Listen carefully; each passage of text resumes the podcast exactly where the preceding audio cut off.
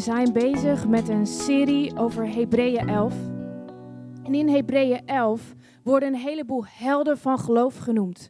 Allemaal mensen die in het Oude Testament een rol hebben gespeeld in het bouwen van Gods koninkrijk.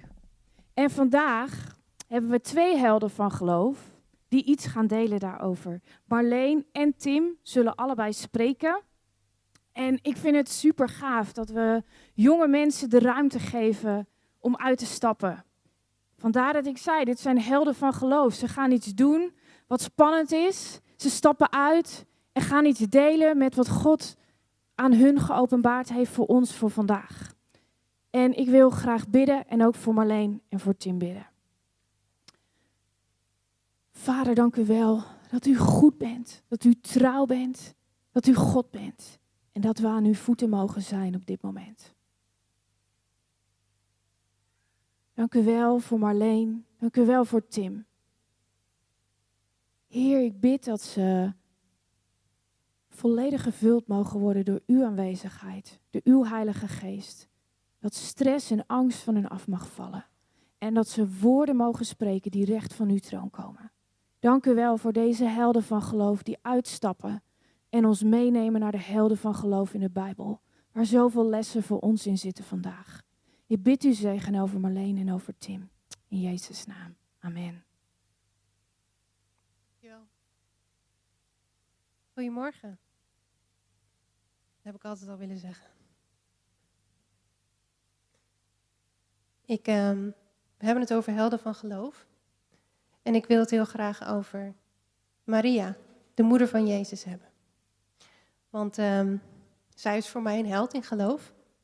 Ik vind haar heel inspirerend. En um, ja, laten we eens over haar hebben, terwijl het geen kerst is. ik probeer mijn uh, tablet op te starten en dat lukt niet, dat is een beetje jammer.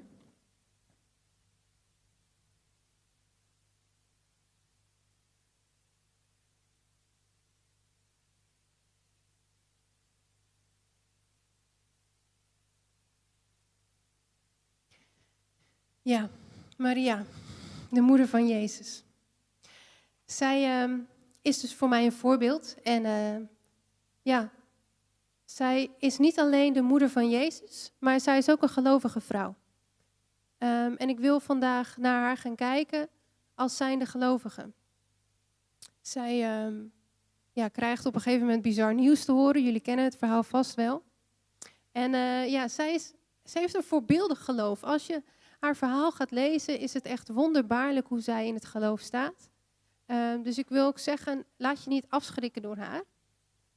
Um, er zijn namelijk ontzettend veel verhalen in de Bijbel die, um, ja, van mensen, van helden, die ook helden genoemd worden, die uh, beginnen te twijfelen of nog eens vragen proberen te stellen en nog bevestiging willen. Er zijn ontzettend veel verhalen.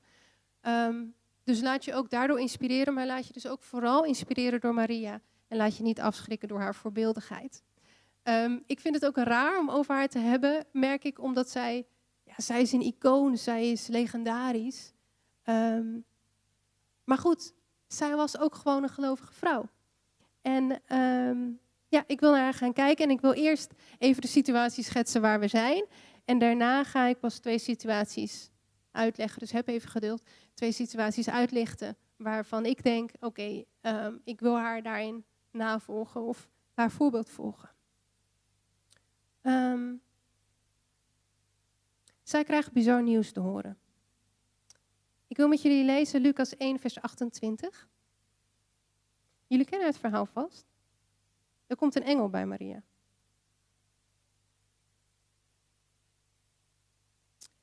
En de engel is Gabriel, een belangrijke engel. Gabriel ging haar huis binnen en zei: Gegroet, Maria. Je bent begenadigd. De Heer is met je. Ze schrok hevig bij het horen van zijn woorden en vroeg zich af wat die begroeting te betekenen had. Maar de engel zei tegen haar: Wees niet bang, Maria.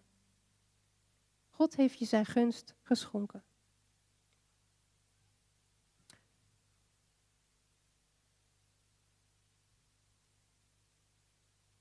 Even kijken. Zij heeft genade gevonden bij God. wat ik dus al zei, we hebben een heel heilig beeld van Maria. Ehm, maar op dit moment is ze dus een hele jonge vrouw. Zij is, ze staat in een lage positie, ze is een ondertrouw. Ehm, dus ik wou hier even pauzeren om, beeld je jezelf even in dat het een jonge vrouw is die um, bizar nieuws te horen krijgt, die nog niet getrouwd is. En ze is dus nou ja, een vrouw in, in, een, in een wereld waarin zij dus ja, um, helemaal niet belangrijk wordt gezien. Dus dat is even, um, schets haar zo voor je. Dus dan wil ik verder lezen in Lucas 1, vers 31, want dan zegt de engel, luister. Je zult zwanger worden en een zoon baren. En je moet hem Jezus noemen. Hij zal een groot man worden en zoon van de Allerhoogste worden genoemd. En God, de Heer, zal hem de troon van zijn vader David geven. Tot in eeuwigheid zal hij koning zijn over het volk van Jacob. En aan zijn koningschap zal geen einde komen. Wat een bizar nieuws. Het gaat hier dus over een meisje dat nieuws te horen krijgt waar iedereen al op heeft gewacht. Het zou heel goed kunnen dat zij zelf ook al in verwachting was van bepaald nieuws, van een Messias, van uh, een koning van, uh, die de troon zou overnemen van, van de David. Ze kent de belofte, ze kent de belofte van God. En opeens openbaart het zich in haar leven. Zij, Maria, is de eerste die te horen krijgt dat God mens wordt. En dat is even de situatie wat, als ik, als ik me dat realiseer, is dat echt heel bizar. Dat had niemand gedacht. Iedereen wist dat er wel een, een, een koning zou komen, maar niemand wist dat het God zou zijn die mens wordt. Um, en wat zij daarna vraagt, vind ik fantastisch. Um, zij kan namelijk heel veel vragen stellen. Maar zij vraagt uh, iets leuks en ik ga het zo lezen. En dat nodigt de engel uit om um, iets te vertellen waar wij vandaag de dag heel veel aan hebben. Um, Maria vraagt aan de engel, Lucas 1, vers 34. Staat er trouwens telkens hierop? Ja. Maria vroeg aan de engel, hoe zal dat dan gebeuren? Ik heb immers nog nooit gemeenschap met een man gehad. En de engel antwoordde, de Heilige Geest zal over je komen. En de kracht van de Allerhoogste zal je als een schaduw bedekken. Daarom zal het kind dat geboren wordt heilig worden genoemd en zoon van God. En dan gaat hij verder over Elisabeth, dat zij ook zwanger is. En dan eindigt de engel met, want voor God is niets onmogelijk. Dat is wat God wil laten zien.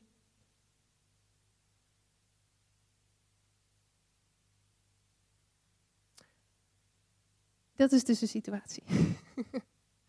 en, um, want voor God is niet zo mogelijk. Het is gewoon essentieel dat de engel dit zei, want daardoor weten we dat Jezus de Zoon van God is. Belangrijk voor ons geloof. In ieder geval, nu, nu komt de situatie waarvan ik denk: Oké, Maria, ik wil jou volgen. Uh, niet ik wil Jezus volgen, maar ik wil jouw voorbeeld volgen. Um, en waarbij zij een houding heeft, ja, waarvan ik denk: Ik wil dat hetzelfde doen. En um, dat zijn deze woorden. Jullie kennen het vast, maar ik wil het heel graag nog een keer vertellen. Um, Maria zegt: Zie hier, de dienares van de Heer. Laat met mij geschieden overeenkomstig uw woord. En dan staat er nog in een nieuwe Bijbelvertaling, dit was de herziene statenvertaling. De Heer wil ik dienen. Laat er met mij gebeuren wat u hebt gezegd. En wat ik er dus fascinerend aan vind, is dat zij in eerste instantie zegt: Zie hier, uw dienares. Zij plaatst zichzelf op best wel hoge titel. Zij zegt: Ik ben de dienaar van de Allerhoogste God. Ik, ben, ik dien degene die de hemel en aarde heeft gemaakt. Dit is, ik sta hier, ik ben de dienares van de Heer. Dus dat is prachtig om te doen. En vervolgens zegt zij, um, Laat er met mij geschieden overeenkomstig uw woord. Het doet mij ook denken aan wat Jezus zei toen hij bad tot God voordat hij uh, stierf. Toen zei hij: Laat deze beker aan mij voorbij gaan, maar laat niet wat ik wil, maar wat u wil geschieden. En het lijkt ook op wat Jezus ons leert in het Onze Vader. Um, laat uw koninkrijk komen, uw wil geschieden op deze aarde zoals in de hemel.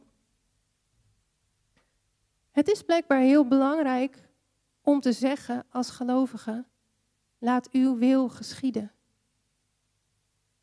Laat uw wil geschieden overeenkomstig uw woord. Laat niet mijn wil geschieden, maar uw wil geschieden. En uw wil geschieden op aarde zoals in de hemel. Dit is iets wat, zelfs Jezus zei het bijvoorbeeld al, als zijn, in zijn mens zijn. En als het iets is wat in onze Vader staat, dan is het iets wat wij denk ik continu moeten herhalen in onszelf, omdat wij dit moeilijk vinden. Maria zei het, Jezus zei het, wij zeggen het. Laat uw wil geschieden. Dat is wat ik wil doen. Zeggen als er iets bizars wordt gevraagd, als ik ergens niks van snap. Als ik bijvoorbeeld zo, zoiets zou te horen wat Maria te horen krijgt, dan kan ik zeggen: nee, maar waarom ik? Hoezo? Dit is toch een, dit is de profetie waar iedereen op heeft gewacht. Uh, waarom ik? Of ik kan zeggen: ja, hallo, ik word gestenigd. Uh, of ik word verbannen. Dat ga ik niet doen. Maar Maria zegt: nee, u wil geschieden.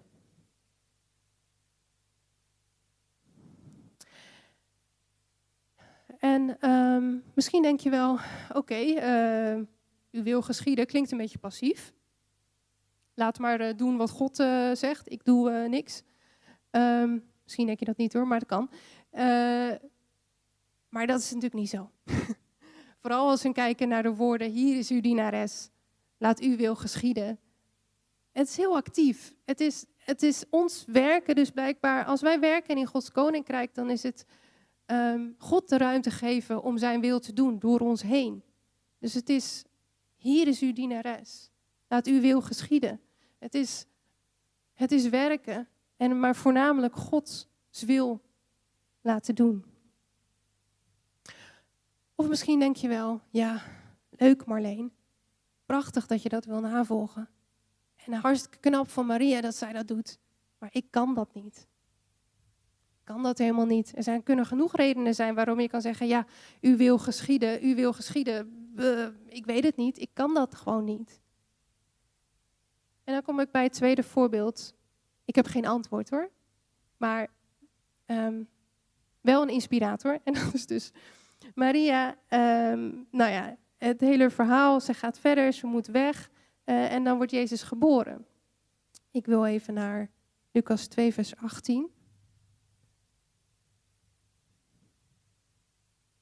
Ik sla dus nu stukken over, maar het is nog voor thuis heel leuk om haar lied uh, te lezen. Dat is um, nog even een tip. Lucas 2, vers 18, daar staat.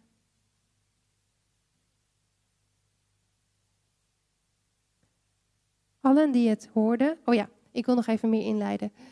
Maria, die uh, heeft dus, uh, ja, Jezus is geboren. En uh, de herders, die um, hebben ook het nieuws gehoord. Er zijn allemaal engelen gekomen en die vertellen over Jezus. Er wordt gezongen. En de herders gaan naar Maria en Jozef toe om te vertellen wat de engelen allemaal hebben gezegd. Wat ze allemaal over Jezus hebben gehoord. Dus de herders komen bij Maria aan en ze vertellen over wat ze hebben gehoord. En dan staat er, allen die het hoorden stonden verbaasd over wat de herders tegen hen zeiden. Maar Maria bewaarde al deze woorden in haar hart en bleef erover nadenken. Maria bewaarde al deze woorden in haar hart en bleef erover nadenken. Het is grappig, zij deed dit ook op het moment toen de engel bij haar kwam en zij begenadigde. Wat zij deed was wat betekent dat? Ben ik begenadigd? Wat bedoelt ze daarmee? Wat bedoelt Gabriel daarmee? Dus overpijnzen en in je hart bewaren. Misschien is er in jouw leven wel een moment geweest dat iemand een profetie over je hebt uitgesproken. Bewaar je dat? Overpijns je dat? Of misschien um, heb je een keer een openbaring gehad toen je Gods woord las. Of um, heb je, ehm, ja, wat kan er nog meer gebeuren? Is God, heeft God je een teken gegeven? Of um, is er iemand naar je toe geweest, precies op het juiste moment? Bewaar je dat. Laat je het wortelen in je hart. Het kan heel snel geroofd worden. Hè? Er kan van alles in je leven gebeuren waardoor je God niet meer ziet of God niet meer snapt. Maar heb je dan die momenten bewaard en echt op slot gezet? Zodat het dus niet meer geroofd kan worden.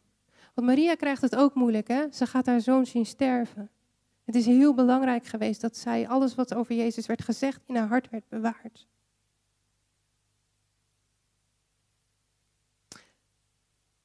Weet jij bijvoorbeeld, weet jij dat God trouw is? Weet je dat God goed is? Weet je dat God rechtvaardig is? Weet je dat God liefde is? Het zijn hele grote woorden, maar dit is wat je kunt laten wortelen in je hart. Of misschien heb je al die, die voorbeelden die ik noemde wel nog nooit meegemaakt. Maar heb je wel eens Gods woord? Heb je alle verhalen over Jezus, zoals met de Heilige Geest gelezen, en alles wat er over Jezus wordt gezegd, bewaard en overpijnst. Ik zeg niet per se dat het een oplossing is waardoor je kan zeggen, hier ben ik. Maar ik kan in ieder geval wel zeggen, als ik Maria's voorbeeld volg, en alles wat er over Jezus wordt gezegd, overpijns en bewaar, dan weet ik dat als God iets heel moeilijks aan mij gaat vragen, of als er iets bizars gaat gebeuren waar ik niks van snap, waarbij ik allerlei tegenwerpingen kan hebben, of het wordt heel moeilijk, er komt een storm in mijn leven, dat ik dan kan zeggen, hier is uw dienares. Laat er met mij gebeuren wat u hebt gezegd. Want dat is een wonderbaarlijk geloof. Dat is geloof. Dat je het echt weet. Ik heb volgens mij nog even tijd. Niet, ik heb geen tijd meer. Top. Dan is dit wat ik zeg. Amen.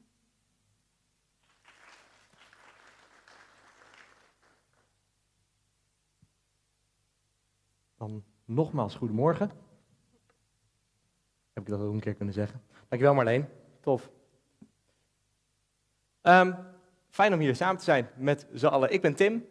Uh, kom nu denk ik drie jaar in Connectkerk ongeveer. Um, nou, jullie zien me denk ik regelmatig muziek maken. Uh, en nu word ik in één keer gevraagd om iets te vertellen. Nou, dat is wel even een ander koekje. Um, uh, gewoon lekker achter je, je muziekinstrument je verschuilen is aardig te doen, maar voor mensen gaan staan is natuurlijk een hele andere wereld. Maar het is tof om vandaag iets te mogen delen over geloofshelden, over het thema geloofshelden. Um, en dat is natuurlijk een thema waar we het al een aantal weken over hebben. En er is natuurlijk al best wel wat over verteld. Um, en überhaupt tof om te zien dat er zoveel mensen zijn. En er, ja, er zijn natuurlijk best wat gaten in de kerk. Uh, maar eigenlijk, ik merk soms bij mezelf, de rest van het jaar denk ik soms, hé, hey, zit er gaten in de kerk? Waar is iedereen? En in de zomer denk ik, hé, hey, gaten in de kerk, maar er zijn allemaal mensen. Wat tof dat we hier samen zijn. Wat mooi dat deze mensen niet op vakantie... Nou ja, nou goed, je snapt wat ik bedoel. Fijn dat jullie vanochtend hier in de kerk zijn. Um, ik heb vanochtend goed nieuws en ik heb slecht nieuws. En uh, daarna eindig ik weer met goed nieuws, cirkel rond, kunnen we allemaal blij naar huis. Um, en het, eigenlijk het eerste goede nieuws wat ik wil brengen is uh, dat uh, mijn geloofsheld, dat zijn jullie. Uh, eigenlijk allemaal stuk voor stuk. En als jullie denkt, ik ben helemaal geen geloofsheld, dan hoop ik dat je aan het einde nou, een beetje weet hoe je dat dan misschien kan worden. En ik denk dat het heel erg aansluit bij wat Marleen ons net al verteld heeft. Um, en dan in onze wereld is eigenlijk uh, een held iemand die natuurlijk iets buitengewoons doet. En ook dat hebben we de afgelopen weken al gehoord. Voor mij Spider-Man, Superman, de Hulk. zijn allemaal langsgekomen. Um, maar um, als we het hebben over superhelden hebben, doet dat volgens mij ook vermoeden dat we ook een soort normale helden hebben. Een soort part-time helden uh, die ja, part-time held, fulltime mens zijn. Um, en als ik denk aan nou, wat ik dan helden vind, zijn het heel vaak mensen die iets doen wat ik niet kan. Uh, zoals topsporters, doen eigenlijk altijd iets wat ik niet kan. Mensen die de financiën doen, of dat nou voor de kerk is of voor het bedrijf waar ik voor werk. Ik vind het helden, ik kan het niet. Uh, uh, Laura, mijn vrouw, vind ik een held. Die werkt in de geestelijke gezondheidszorg. Die doet soms ook werk waarvan ik denk, hoe dan? Um, maar als we in de, in, de, in de Bijbel kijken, zijn het vaak toch hele andere soort helden.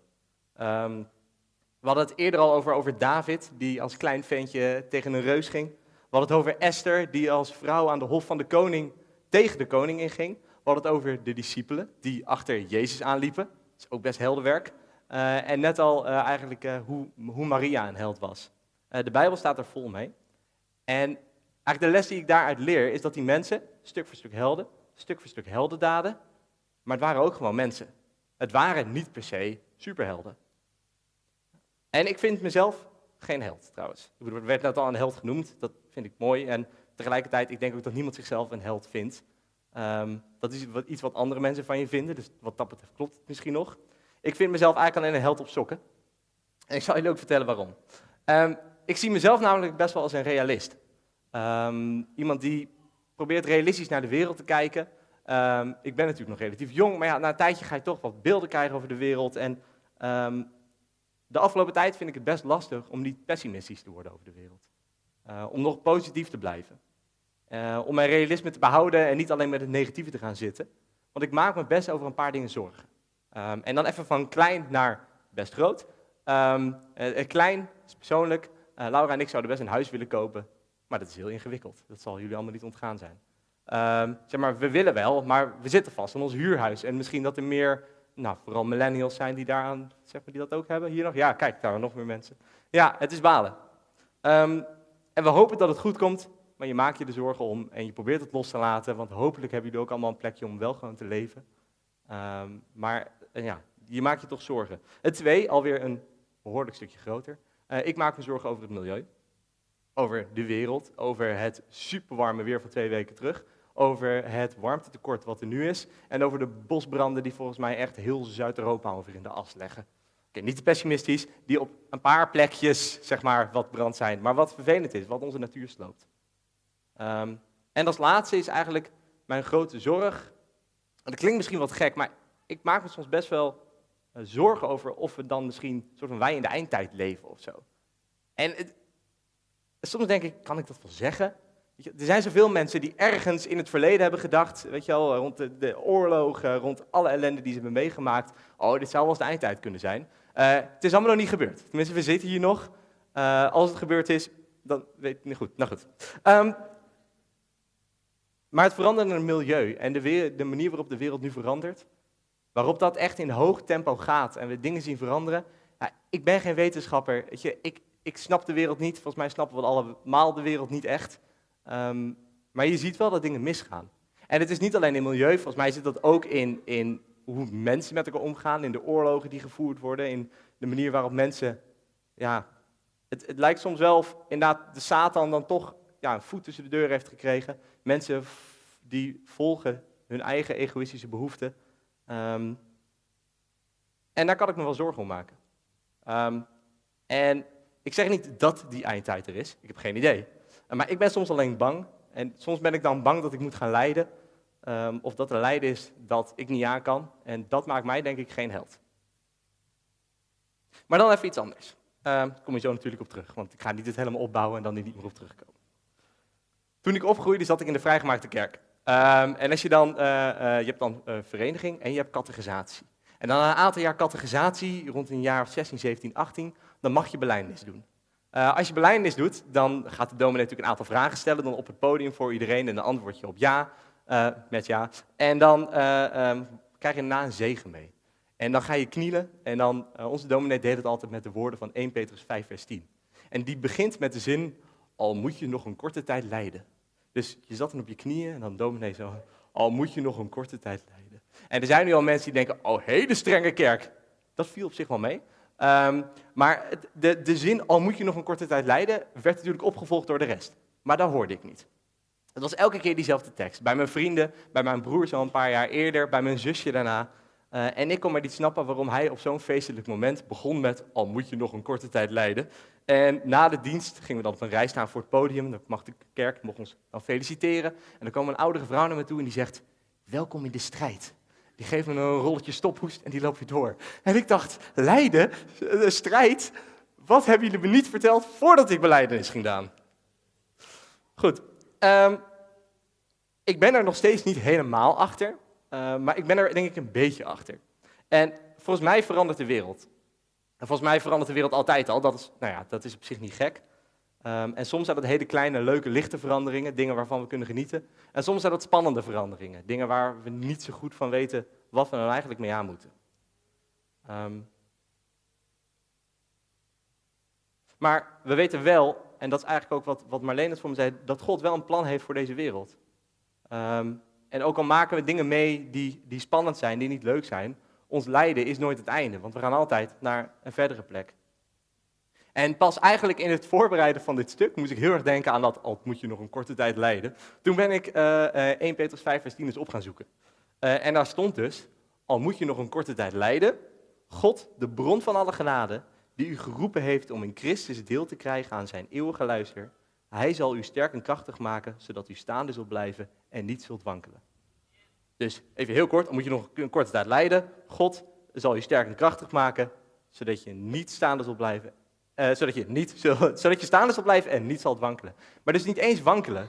We, worden door God gesterkt. En als we in dat vertrouwen gaan staan, dan kunnen we misschien wel heldendaden. Dan kunnen we misschien daadwerkelijk wel zeggen eh, ehm, dat onze wil niet voorgaat, maar dat we met God meegaan. Dat wat God wil, dat dat geschieden. En om een, een of andere reden kon ik al die jaren eigenlijk alleen maar dat eerste stukje horen. Niet gefocust op wat daar eigenlijk na kwam. Misschien ook wel omdat het een zin is met vier, vijf komma's. Met allemaal zeg maar, zo'n uizin. Met allemaal verschillende opbouwen. En pas als je stukjes weg gaat halen, denk je, oh, dat staat er. God gaat ons sterk en krachtig maken. En nu ik mij dit realiseer, probeer ik dan ook niet meer bang te zijn. Ehm, ik probeer hier echt in te gaan staan, ook al vind ik dat spannend. En de afgelopen weken hebben we volgens mij al veel voorbeelden gehad van connectors dus die over hun Bijbelse geloofsheld vertelden. En vertelden ook eh, waarom dat dan hun, geloofsheld was. Ehm, en die Bijbelse geloofshelden waren dus ook gewoon mensen. Ze maakten fouten, ze hadden twijfels eh, en ze vertrouwden op God. En op, een en op een moment deden ze een heldendaad, een geloofsheldendaad. Maar volgens mij konden ze dat alleen doen door het echte vertrouwen wat ze in God stelden. En volgens mij kunnen wij dat ook doen. Volgens mij kunnen wij naast eh, Spider-Man en Superman kunnen wij ook een aantal geloofshelden, een paar christelijke geloofshelden toevoegen. Namelijk, wat heb je die, goed, die, ruzie goed opgelost, man? Of, wat fijn dat jij wel naar me luistert, man. Of, wat fijn dat je me niet veroordeelt over iets waar je het misschien zelf helemaal niet mee eens bent, man. Of vrouw, natuurlijk. En dan zou je dus nog de vraag kunnen stellen, waarom zou ik eigenlijk een geloofsheld willen zijn? Eh, want eh, ik had het gisteren een gesprek eh, met een vriend van me die zei, ja, helden, dat is toch helemaal niet per se christelijk? Waarom moeten we nou helden hebben? Weet je wel, ik bedoel, God is toch, dus één, en verder hoeft toch niet per se allemaal achter helden aan te gaan lopen. Idolen, weet je wel, je komt al snel op een afgod, op, nou. Ehm, maar ik denk een held is natuurlijk vooral voor ons een voorbeeld. Ehm, en helden hebben we volgens mij nodig. Mensen die in deze wereld echt een ander geluid kunnen laten horen. En of dat nou hier, hier in Ede is, of dat nou in je, in je klas, of überhaupt in deze kerk, als je denkt, hé hey jongen, hier lopen dingen niet goed. Of op je werk, of het nou in de winkel is of op straat. Volgens mij kunnen wij mensen zijn die onze ogen open hebben voor onze medemens. Eh, en dan is het niet dus het doel dat mensen denken dat jij dan per se een held bent. Dat mensen denken, hé hey joh, die Tim, dat is echt een held. Daar gaat het niet om. Het gaat erom dat we een verschil kunnen maken en zoiets van God kunnen laten zien in deze wereld. Dus ik geloof dat er geloofshelden ook in deze zaal zitten. En een Bijbelse geloofsheld, dat zal je niet meer worden. Maar je kunt wel eens nog een verschil maken. En word je een held, dan word je net zoals al die Bijbelfiguren volgens mij een part-time held. Dus je hoeft de lat niet te hoog te leggen voor jezelf. En dan kom ik bij de vraag, hoe word je dan een held? Nou, drie punten. Eén, super makkelijk, vertrouw op God. Nee, niet makkelijk, maar dat is denk ik wel het belangrijkste. Als we inderdaad, wat Marleen zegt, als we dat kunnen doen, uh, God wil voor laten gaan. Uh, de mate volgens mij waarop je in God en Jezus vertrouwt, is, is de sleutel volgens mij om daadwerkelijk ook echt een verandering te kunnen maken. Um, als wij erop vertrouwen dat Jezus een goed voorbeeld heeft gegeven, dan kunnen we hem nadoen. Een voorbeeld over liefde, rust, passie, over uh, niet oordelen. En volgens mij het tweede is, uh, uh, sta je open voor de wereld om je heen. Kijk je, zeg maar, luister je. Ik ben zelf, nou, ik hou van muziek. Ik doe wel eens een koptelefoon. Oké, ik doe altijd een koptelefoon op eigenlijk als ik naar buiten ga. Maar dat is natuurlijk wel zonde, want je mist eigenlijk zo van de wereld om je heen. Um, en als je iets ziet, durf je dan ook wat te doen.